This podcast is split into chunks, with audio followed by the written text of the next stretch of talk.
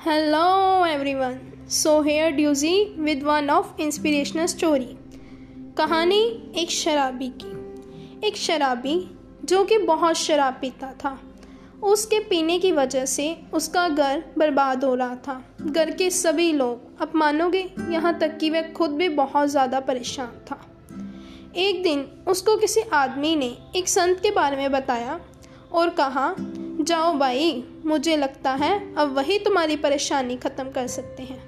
मतलब तुम्हारी शराब छुड़वा सकते हैं। क्यों? क्योंकि उसकी शराब की लत से सारा परिवार दुखी था। घर में पैसे बचते नहीं थे। उसको अब अंदर से तड़फ होती थी भी मैं शराब पीऊँ और वो पैसे उठाता, शराब पी के सारे पैसे ख़त्म कर देता। फिर जब उसने आदमी की बात सुनी तो सोचा, चलो मैं एक बार संत जी के पास हो आता हूँ। तो वह संत जी के पास गया और बोला संत जी, मैं अपनी शराब की लत से बहुत परेशान हूँ। वह संत जी के सामने खूब रोया और बोला, मेरा घर मेरी वजह से बर्बाद हो रहा है, कृपा बचा लीजिए। संत जी ने बोला, यदि तुम्हें पता है शराब की वजह से सब खत्म हो रहा है तो तुम शराब छोड़ क्यों नहीं देते? आदमी बोला, मैं शराब छोड़ना चाहता हूँ, लेकिन यह मुझे नहीं छोड़ती। क्या कहा आदमी ने? मैं शराब छोड़ना चाहता हूँ, लेकिन यह मुझे नहीं छोड़ती। संत जी मुस्कुराए और बोले, जाओ, आज आराम करो और कल आना। वह समझ गए थे, इसे समझाना पड़ेगा किसी अलग ही तरीके से। कुछ ऐसी चीज़ से जो चीज़ उसके मन में गर कर जाए। तो संत जी ने उन्हें कल बुलाया। सुबह के टाइम आदमी आया।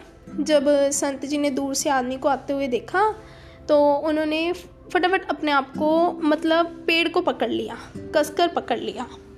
तो आदमी आया, आदमी कहता, संत जी, आपने इस पेड़ को क्यों पकड़ रखा है? तो संत जी कहते, ये पेड़ मुझे छोड़ नहीं रहा है। आदमी मुस्कुराया और बोला, संत जी, आपने पेड़ को पकड़ा हुआ है, पेड़ ने आपको नहीं पकड़ा हुआ। ठीक है? तो संत जी कहते, नहीं नहीं, पेड़ ने मुझे पकड़ा हुआ है, पेड़ मुझे छोड़ ही नहीं रहा है, मैं इसे छोड़ना चाहता हूँ।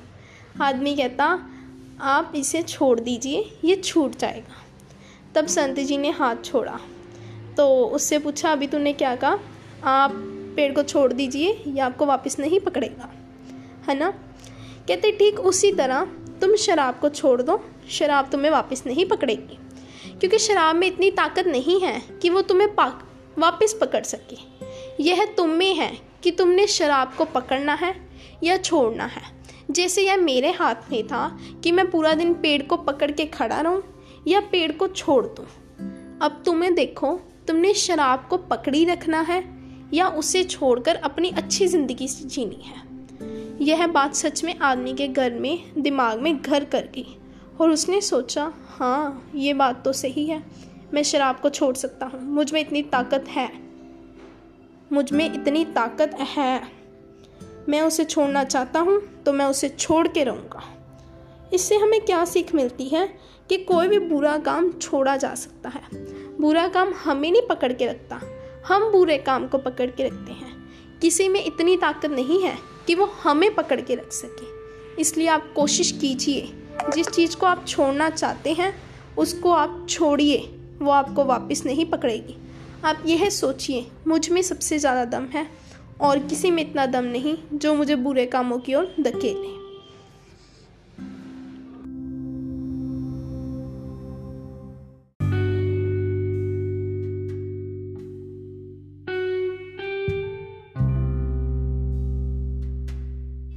Hello everyone so here ड्यूजी with one of another story so आज कहानी है, इस बारे में गुरुओं का उपदेश। संतों का संदेश हमारी ज़िंदगी में क्या महत्वता रखता है?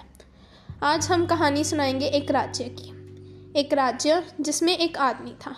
वह आदमी अपने घर के पालन पोषण के लिए चोरी करता था। वह चोरी करता, उसी से अपना घर चलाता था। और जैसे जैसे उसका बेटा बड़ा हुआ, उसने अपने बेटे को भी यही सिखाया, चोरी करना। चोरी करने के बाद चोरी करने के लिए वह उसे बताता था, वे कैसे कैसे चोरी करनी है? हमें किन बातों का ध्यान रखना होता है चोरी के टाइम। उसी में उसने अपने बेटे को एक बात कही, कहता, चोरी के लिए एक बात, जिस लाइन में हम हैं ना, उसमें इस बात का ध्यान रखना, भी हमने कभी भी किसी भी गुरुओं की वाणी नहीं सुनी, कोई भी वाणी नहीं। और अगर जहाँ गुरुओं का सत्संग चल रहा हो ना, अगर तुम वहाँ से गुजर रहे हो तो अपने कान बंद कर लेना। बेटे ने कहा, ठीक है पिताजी, जैसा आप कहते हैं, वैसा ही होगा। ऐसे ही एक बार हुआ बैठा बैठा लड़का सोच रहा था, कहता भी क्यों ना कोई बड़ा हाथ मारूं, क्या रोज़ रोज़ चोरी करनी पड़ती है। एक दिन सीधा भी राजा के महल में ही हाथ मारता हूँ और दो चार दिन मतलब महीना आराम से निकल जाएगा। उसने कहा, चलो मैं ऐसे ही करता हूँ। वो चोरी करने के लिए जा रहा था, भी पेड़ों के नीचे जैसे संत जी नहीं बैठे होते थे, वो अपने वचन सुना रहे थे। उसे अपने पिता की बात याद आई। उसने कहा, नहीं, मैंने इनका कोई भी वचन नहीं सुनना है। वो वहाँ से कान बंद करके भाग रहा था। कान के साथ साथ ना उसने अपनी आँखें भी बंद कर ली और जब उसने अपनी आँखें बंद की ना, उसका ध्यान नहीं गया, नीचे पत्थर है। वो पत्थर से अटकाया और गिर पड़ा। तो गिरने पे उसके हाथ कान से उठ गए। उस टाइम उसने संतों का उपदेश सुना। तब संत कह रहे थे, हमें कभी भी झूठ नहीं बोलना चाहिए। उन्होंने क्या कहा? हमें कभी भी झूठ नहीं बोलना चाहिए और जिसका नमक खाया है, उसके साथ कभी भी धोखा नहीं करना चाहिए। ये दो बातें उसके कान में चलेगी। उस लड़के के कान में यह दो बातें चलेगी। उसके बाद उसने क्या किया? फटाफट अपने पिता की बात साथ में याद आई और कान बंद करके वहाँ से दौड़ा चला गया। तो जब वो राज्य में गया तो सिपाही ने पूछा, अरे ओ लड़के, तुम कौन हो? तो उसके माइंड में गुरु जी का वाणी आ गई। मतलब संदेश जो दो उसने सुने थे, हमें कभी भी झूठ नहीं बोलना चाहिए। उसने सिपाही से कहा, मैं चोर हूँ। और सिपाही हंस पड़ा, हंस के कहता, ठीक है ठीक है, चोर है ना, जा अंदर जाके कर ले चोरी।